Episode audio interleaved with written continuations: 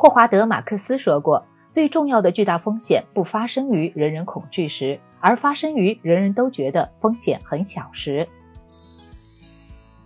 你好，欢迎收听简七周报。想提升经济敏感度，抓住更多投资机会的小伙伴，赠送你十五天简七 VIP，在公众号“简七独裁回复“电台”免费领取。一起来听听本周的内容吧。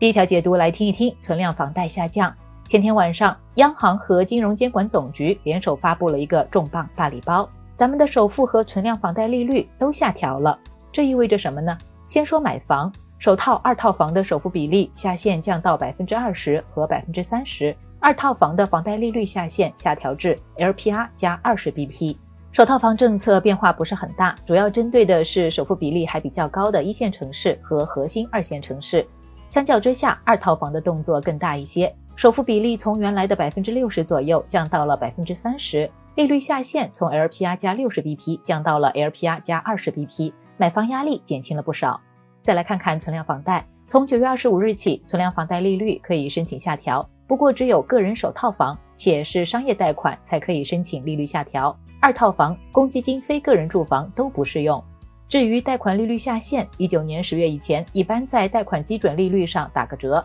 之后全国首套利率下限的普遍是 LPR，二零二二年五月到现在则是 LPR 减百分之零点二。部分地区有所不同，咱们可以在央行各省市分行官网找到数据。主要受益的有两类人：一是利率高位站岗的朋友，比如你现在的利率是 LPR 加一百 BP，即百分之五点二，这次调整后利率最低可以降到百分之四点二，也就是说，三十年等额本息还两百万的贷款，月供能少一千两百零二元，总共能少还四十三万多的利息。二是符合认房不认贷规定的朋友。以前只要你贷过款，无论名下是否有房，再买房就要按照二套利率算，能高达百分之六以上。现在最低能降到百分之四点二。继广州、深圳后，昨天成都、上海、北京也加入认房不认贷的队伍，受益人数更多。顺带一提，固定利率的朋友这次也有希望减负，可以和银行协商看看。这有什么影响呢？生活上，无论是买房还是正在还房贷的朋友，压力都能减轻一些，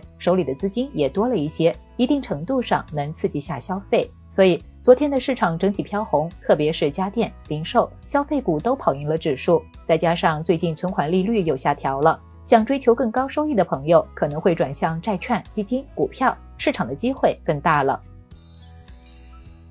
第二条解读来听一听 A 股上半年整体表现。截至这周四，五千两百六十五家 A 股上市公司的半年报已经全部披露。这意味着什么呢？受到国内需求收缩、预期转弱以及国际商业环境等因素影响，整体来看，A 股业绩处于承压状态。从总量来看，盈利转弱压力不小。上半年全体 A 股的净利同比下降了百分之两点九，二季度的成绩更是扯了后腿。这一是因为二季度 PPI 持续下滑，收入端的增速放缓；二是出口不景气。对中游板块的拉动作用减弱，三是费用红利减弱，公司的负担变重。从板块来看，以大公司为主的主板表现更好。上半年沪深主板和创业板的净利润降幅相对较小，为负百分之三点五和负百分之三点七，而科创板、北交所的降幅则达到了负百分之三十九和负百分之二十五，属实是过得很艰难。但好消息是，科创板的净利已经出现环比改善，二季度增速达到了百分之四点七。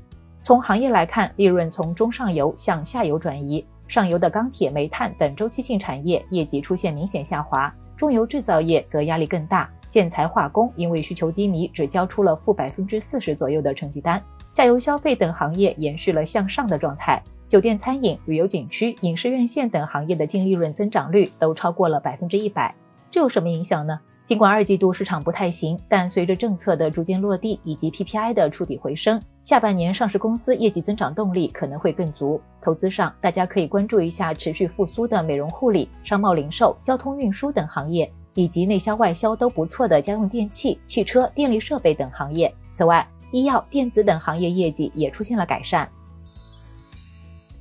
第三条解读来听一听，昨天大涨的存储芯片板块。昨天存储芯片板块涨了一波，其中德明利涨停，江波龙、百维存储等纷纷跟涨。这意味着什么呢？先来科普一下，目前存储芯片市场上主要是 DRAM 和 NAND Flash 闪存两种主流芯片，其中 DRAM 主要是三星、SK 海力士和美光三家争霸，市场占比超百分之九十五。而 NAND 前三大厂商分别为三星、铠侠和 SK 海力士，市场占比百分之六十五左右。这波板块上涨主要是受到存储芯片要涨价的影响。有消息称，八月下旬，NAND Flash 原厂已经跟一些我国的模组厂商议新的晶圆订单，把五百一十二 GB 的晶圆合约价往上抬了约百分之十。而受到这个消息带动，不仅其他存储芯片原厂也跟着涨价，连现货市场晶圆报价也开始向新的合约价靠拢。至于为啥会突然抬价，一方面是因为业绩不好看。从主要存储芯片大厂的二季度业绩来看，大家的营收还是不大好看，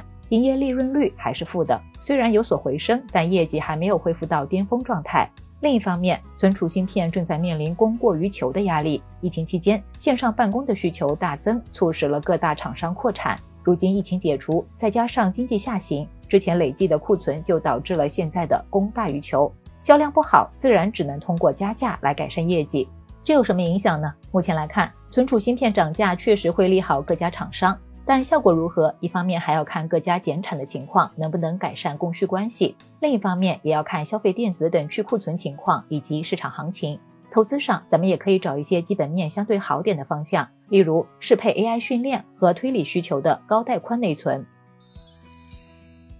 来看其他值得关心的事儿。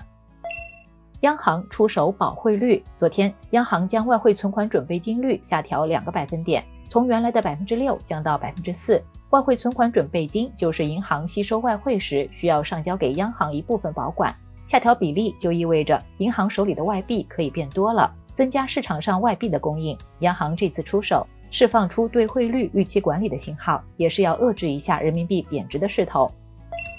财新 PMI 有好转。昨天，财新公布了八月份制造业 PMI 数值为五十一，相比七月份提高了一点八个百分点，显示出制造业的景气度在提升，趋势和官方 PMI。